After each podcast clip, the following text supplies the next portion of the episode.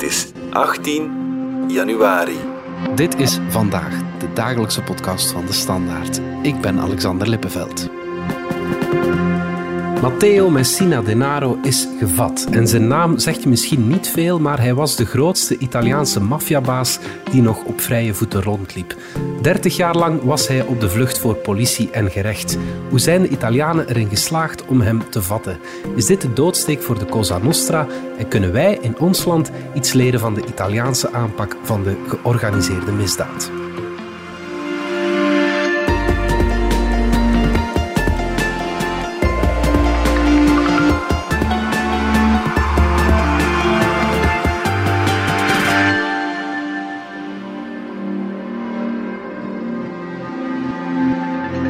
Oggi, 16 gennaio 2023, i carabinieri del ROS hanno tratto in arresto il latitante Matteo Messina Denaro all'interno di una struttura sanitaria dove si era recato per sottoporsi a delle terapie cliniche. Dat was Pasquale Angelo Santo van de Italiaanse Carabinieri, de politie, Inerox, onze correspondenten in Italië.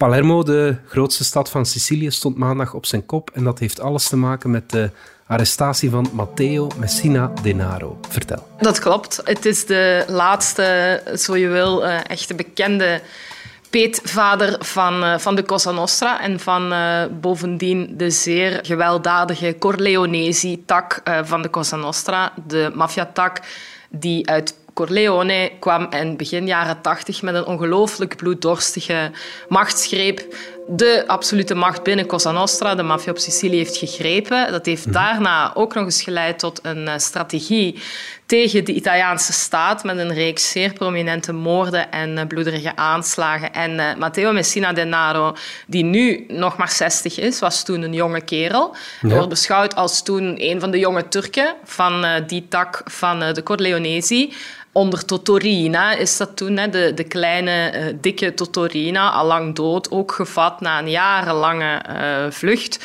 Uh, Bernardo Provenzano, dus allemaal bekende namen voor wie wat in die geschiedenis van de Cosa Nostra wil duiken. En hij was dus de laatste op de vlucht, maar liefst 30 jaar lang. Dat is wel heel lang. Hoe is er gereageerd in uh, Sicilië en eigenlijk in het hele land op zijn arrestatie? Ja, dit, uh, dit is uh, voorpagina nieuws, wereldnieuws voor Italië. Dit is ook niet alleen Italië, maar ook alle internationale media heel snel rondgegaan. Maar wat ik zelf het opvallendst vond en ook behoorlijk bemoedigend en mooi om te zien was de reactie van de mensen. Mhm. het was maandagochtend pijpenstelen aan het regenen in Palermo op Sicilië. En uh, na die arrestatie, en toen de mensen daar lucht van hadden gekregen, want dat gaat met heel veel machtsvertoon. Hè. Er was een inval met gemaskerde agenten die uh, een privékliniek niet ver uit het centrum van Palermo, een privé-kankerkliniek, uh, zijn binnengevallen. En dan zijn de mensen op straat gelopen, ondanks de regen, en zijn heel luid beginnen juichen, handen omhoog gestoken, beginnen applaudisseren. Er zijn mensen die de carabinieri, de rijkswachters, om de hals zijn gevlogen om hen te bedanken.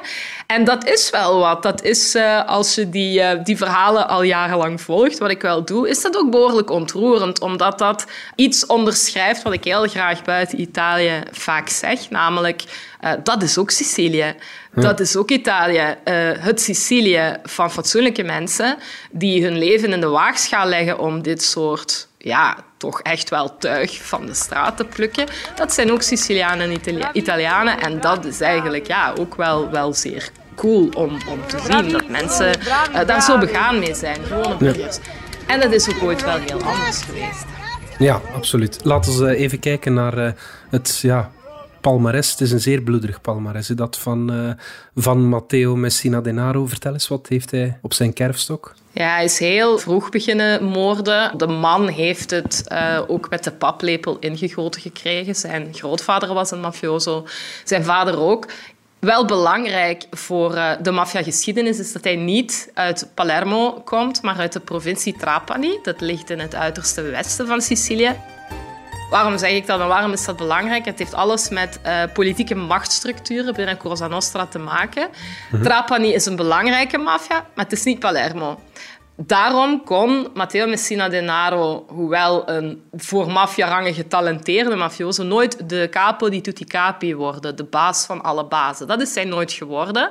Hmm. We weten wel dat hij macht en aanzien en autoriteit genoot in Palermo, de hoofdstad van Sicilië, maar hij werd dus nooit, bij wijze van spreken, de premier van Cosa Nostra, maar wel een heel belangrijke uh, voorman uh, daarvan. We gaan nu na zijn arrestatie mogelijk, hopelijk, weten wat hij weet. Hè? Als hij besluit uh, samen te werken, als hij uh, heel veel geheimen, heel veel kan hij ons vertellen over die verstrengeling tussen de georganiseerde misdaad en de Italiaanse staat, die uh, lange tijd heeft geduurd. Daarom is hij belangrijk. Niet omdat hij dan de opperbaas zou zijn, we moeten ook geen mythe van de man creëren, maar wel wegens wat hij allemaal weet en waaraan hij heeft deelgenomen. Waaraan heeft hij dan deelgenomen? Hij is 30 jaar op de vlucht en ettelijke keren tot levenslang veroordeeld bij verstek. Um, onder meer, uh, de belangrijkste namen zijn zeker Giovanni Falcone en Paolo Borsellino, twee ja. uh, boezemvrienden en uh, onderzoeksrechters. Daar hebben we het allebei... al regelmatig over ja, gehad, over die twee. In deze ja, podcast een, een populair thema, maar ook omdat dat absoluut heel belangrijke historische figuren voor hedendaags Italië zijn. Hij is tot levenslang veroordeeld voor zijn aandeel bij die aanslagen als opdrachtgever. Um, hij is ook tot levenslang veroordeeld voor zijn aandeel bij drie maffia-aanslagen tegen de Italiaanse bevolking in Rome, in Firenze, toen achter het Uffizi-museum in 1993. Dus allemaal bekende aanslagen. Daar zijn toen een tiental doden gevallen in totaal bij die drie aanslagen, maar ook meer dan 100 gewonden. En dan, uh, wat nu me ook opvalt, altijd weer komt in de Italiaanse media het verschrikkelijke verhaal van de kleine jongen Giuseppe Di Matteo uh, ja. weer aan bod. En dat is ook ja, een, een ongelooflijk schrijnend voorbeeld van uh, brutale uh, maffiavraak. Uh, Giuseppe was 12 toen hij ontvoerd werd door collega's van zijn papa, door mafiosi. Zijn vader was een mafioso. En die moest een lesje worden geleerd omdat hij besloot samen te werken met justitie te praten. En dan is Giuseppe Di Matteo toen 12 ontvoerd, ergens in een bunker, meer dan twee jaar vastgehouden. Hij is dan uiteindelijk gewurgd omdat ze van hem af wilden en zijn lichaam is nooit teruggevonden omdat de jongen, uh, een kind, uh, in zuur is opgelost. Ook dat was uh, het werk van Messina Dinaro, die dan nog het lef had om in 1993 een brief naar zijn liefje te sturen en te zeggen, schat, ik moet op de vlucht, maar ik ben o zo onschuldig. Dus over dat soort man hebben we het. Ja. Ja, dan zou ik denken dat politie en gerecht altijd alles op alles hebben gezet om hem zo snel mogelijk te vatten. Maar het heeft toch 30 jaar geduurd. Hè? Hoe is hij zo lang uit de greep van justitie kunnen blijven? Dat is geen uitzondering. Die records komen dan uh, in de Italiaanse media. Totorina die was 23 jaar op de vlucht. Bernardo Provenzano 38 jaar. Uh, bij Totorina herinner ik mij dat ook nog ongelooflijk uh, smerig is verlopen. Op een bepaald moment is hij in een schuilplaats gevonden. is dan gearresteerd en weggevoerd. En dan is er nog tijd geweest, hou je vast, om nadat de meest gezochte maffiabaas toen werd gearresteerd, om nog die hele um, kuil leeg te halen, te witten. Die is helemaal overschilderd. Dus daar uh, weten we nog altijd het fijne niet van, van waarom dat zo lang duurde bij Totorina en wat daar allemaal aan bewijzen verduisteren maand kon worden. We hebben nu mhm. het gevoel, tenminste, dat zowel bij Provenzano als nu bij uh, Messina Denaro dat properder is uh, verlopen.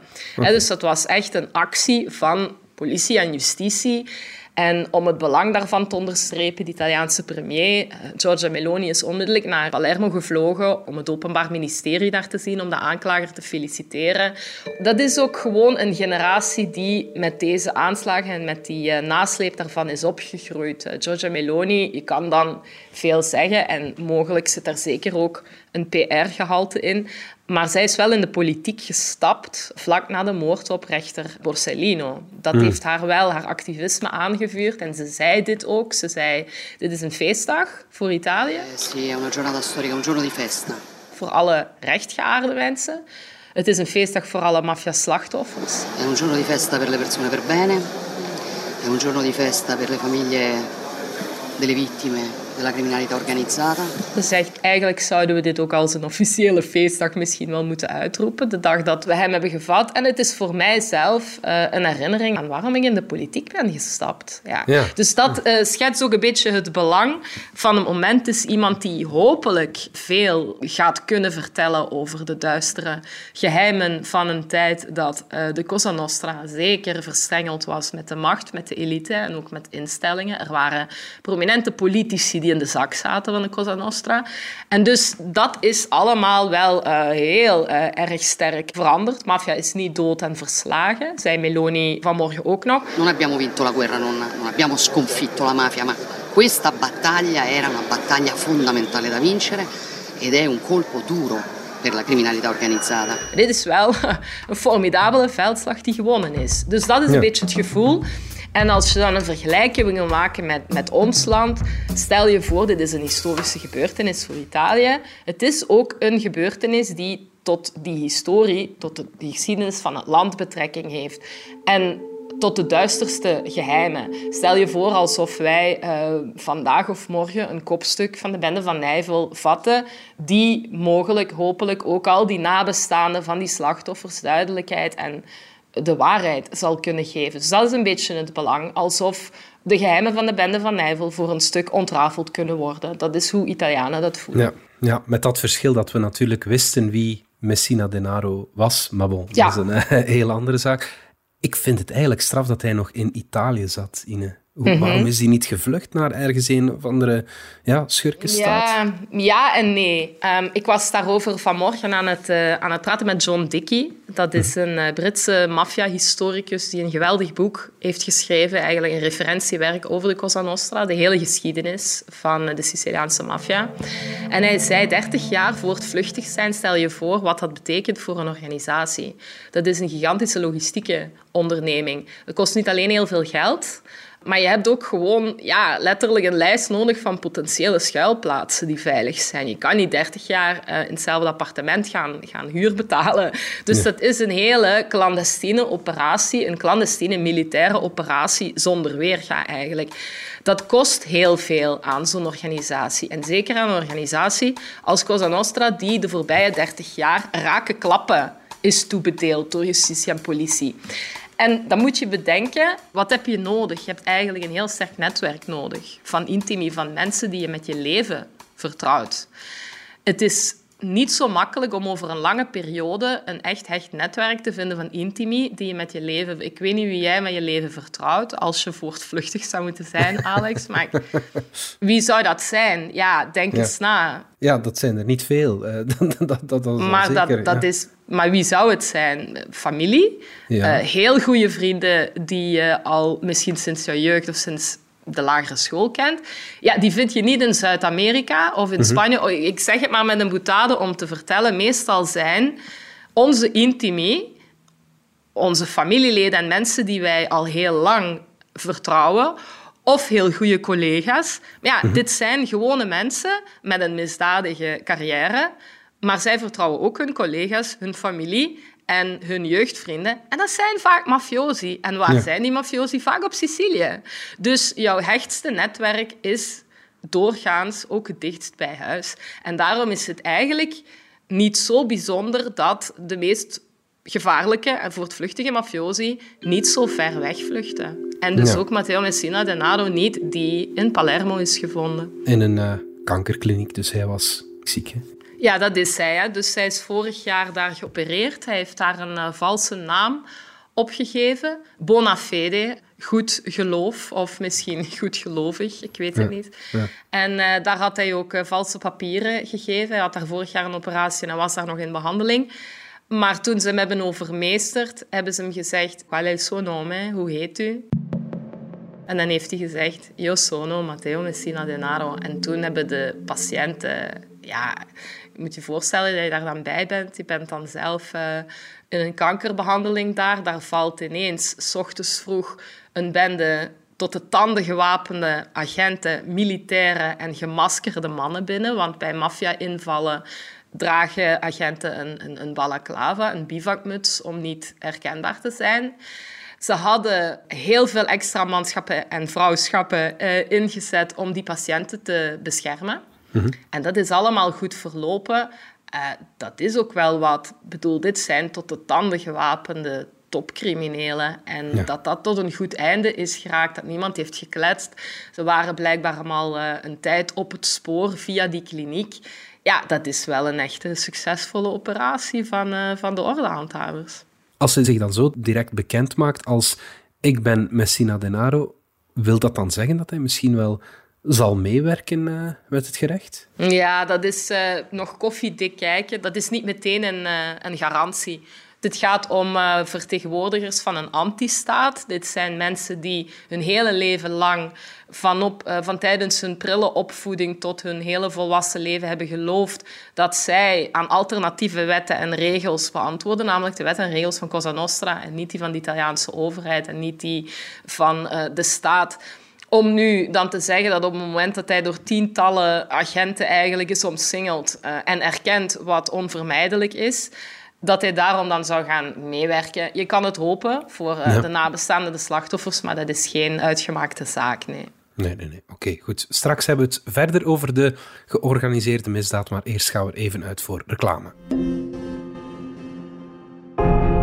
Technologische innovaties en interessante condities bij Mercedes-Benz zetten je rijervaring werkelijk op zijn kop. Kom in januari langs bij Hedin Automotive en ontdek de vele ingenieuze luxe, veiligheids- en comfortpakketten op een breed gamma aan toonzaalmodellen. Of ervaar het gewoon zelf tijdens een uitgebreide proefrit. Ontdek onze voorraad aan stokmodellen op hedinautomotive.be of kom langs in een van onze 20 showrooms. Ine, terug naar Sicilië dan. Is dit nu de doodsteek voor de Cosa Nostra? Moeilijk te zeggen, maar wel een, een zware klap in een lange reeks. Mhm. De oude machtsstructuren, de oude hiërarchie, waarvan Matteo Messina Denaro op het moment van zijn vlucht een deel uitmaakte, die is er niet meer. Die ligt mhm. al lang aan gruzelementen. Je hebt verschillende topleiders die, die we al genoemd hebben, die al dood en begraven zijn. Maar bovenal is ook, en dat zie je ook in dat applaus van het Italiaanse volk, en je ziet dat in dat grote machtsvertoon van de Italiaanse ordehandhavers, wat vroeger uh, veel minder vanzelfsprekend was, omdat uh, maffia altijd ook een belangrijke mate van sociale legitimering nodig heeft gehad. Mhm. Dus they, they were hiding in plain sight. Uh, Bijvoorbeeld in Corleone loopt nu nog de, de familie van Totorina rond. Dat waren mensen die rispetto, hè? met een bepaald mhm. respect in de zeer negatieve zin. Dit waren heel autoriteitsvolle, machtige mensen die ofwel mensen de stuipen op het lijf joegen, maar waartoe ook velen zich ooit hebben gekeerd om een gunst te bekomen of om iets te faciliteren. Hm. Dus zij konden niet zonder een bepaalde graad van sociale aanvaarding. Daarom is het feit dat zoveel Sicilianen in de gietende regen op straat lopen om te applaudisseren zo veelzeggend. Dat... Maar ook het feit dat staat en justitie de topstukken absoluut hebben gevat, die organisatie hebben onthoofd. En die hiërarchische piramidale structuur waar de Cosa Nostra zo bekend om was, ja, die hebben ze nooit meer helemaal kunnen heropbouwen. Dus dit is al een organisatie die totaal niet meer die almacht heeft van in de jaren 80 en 90. En Matteo Messina Denaro is een beetje die vertegenwoordiger van die, van die oude garde, zo je wil. Dat betekent niet dat Cosa Nostra niks meer voorstelt, maar wel dat uh, het niet meer te vergelijken valt met de almachtige, met de staat verstrengelde maffia-organisatie van Weleer. Mhm.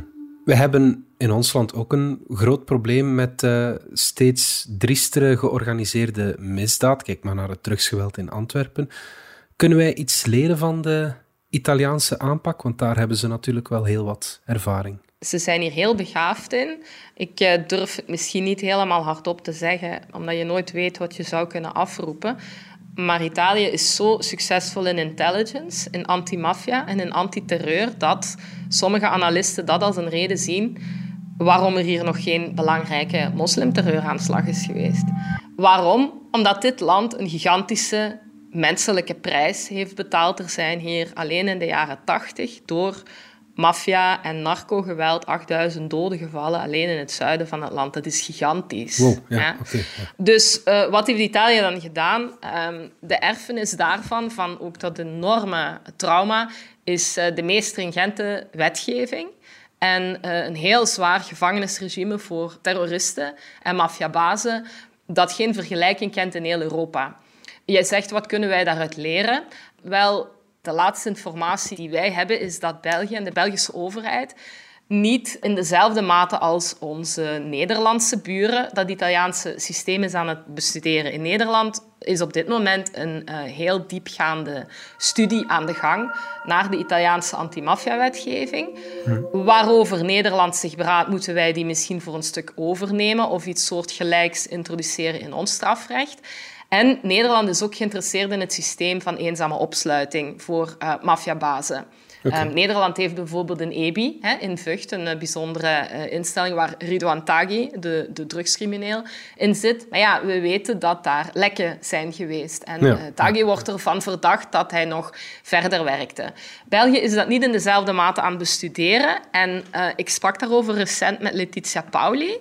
Zij is een Italiaanse maffia-experte die aan ons land verbonden is, uh, in de zin dat ze criminologe is aan onze KU Leuven. Okay. En zij zegt, ik vind dat niet uh, meteen zo verschrikkelijk dat België niet in dezelfde mate als Nederland naar het Italiaanse antimafia-systeem is aan het kijken. Want zij zegt dat de narcobendes iets anders zijn. Wat uh, karakteriseerde de maffia, en zeker Cosa Nostra in Italië zo sterk, dat was de infiltratie met de macht, met de bovenwereld. Hè? Ja, Als we ja. iets willen onthouden van Cosa Nostra, dan is dat wezenlijk een zeer sterke mate van infiltratie in de propere economie, de legale economie, de bovenwereld, contacten zoeken met politici, constant, infiltreren zo hoog mogelijk. Um, dat zien we niet in dezelfde mate in de haven van Antwerpen of Rotterdam, waar zeker rotte appels worden omgekocht of mensen worden geïntimideerd en, en bedreigd.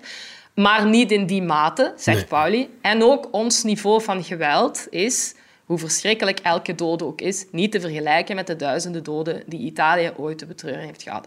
Dat gezegd zijnde denk ik dat we toch niet te snel ook het Italiaanse systeem moeten afserveren en zeggen ja, maar bij ons is het allemaal heel anders. We weten dat bijvoorbeeld in die drugsketens ook de drangheta zit. Dat Ja. zijn absoluut Italiaanse mafiosi die een deel uitmaken van die logistieke keten. We weten ook dankzij eh, drugsexperts die dat in kaart brengen en dat eh, lijkt volgens Italiaanse bronnen die ik hier heb heel geloofwaardig, namelijk dat er lange ketens zijn waarbij mensen en groepen criminelen op een soort van freelance basis met elkaar samenwerken, maar ook daar duiken, behalve de Colombianen en Mexicanen, ook altijd weer dranghetisti, Calabrese mafiosi op. En hoor je al wat ik eigenlijk wil zeggen. Cosa Nostra is heel succesvol aangepakt. Maar er zijn andere. Dit is een veelkoppig monster. Er is ook Drangheta, er is ook Camorra, er is ook Sacra Corona Unita. En er zit hier kortom ook rond die maffia's die absoluut het geld laten vloeien door uh, de narcotica-handel. Er zit hier in Italië heel veel expertise, ook rond Drangheta en Camorra. Dus ik zou zeggen, België, kom toch maar eens luisteren. Ja, goed. Laat het een uh, oproep zijn. Inerox, dankjewel. Graag gedaan. Dit was vandaag de dagelijkse podcast van De Standaard. Bedankt voor het luisteren. Volg ons op Spotify, Apple Podcast of eender welk ander podcastplatform. In onze gratis app DS Podcast kan je niet alleen ons werk beluisteren, maar ook de beste podcasttips terugvinden, met zorg geselecteerd door onze redacteur Max de Moor. Alle credits van de podcast die je net hoorde vind je op standaard.be-podcast. Reageren kan via podcast.standaard.be. Morgen zijn we opnieuw.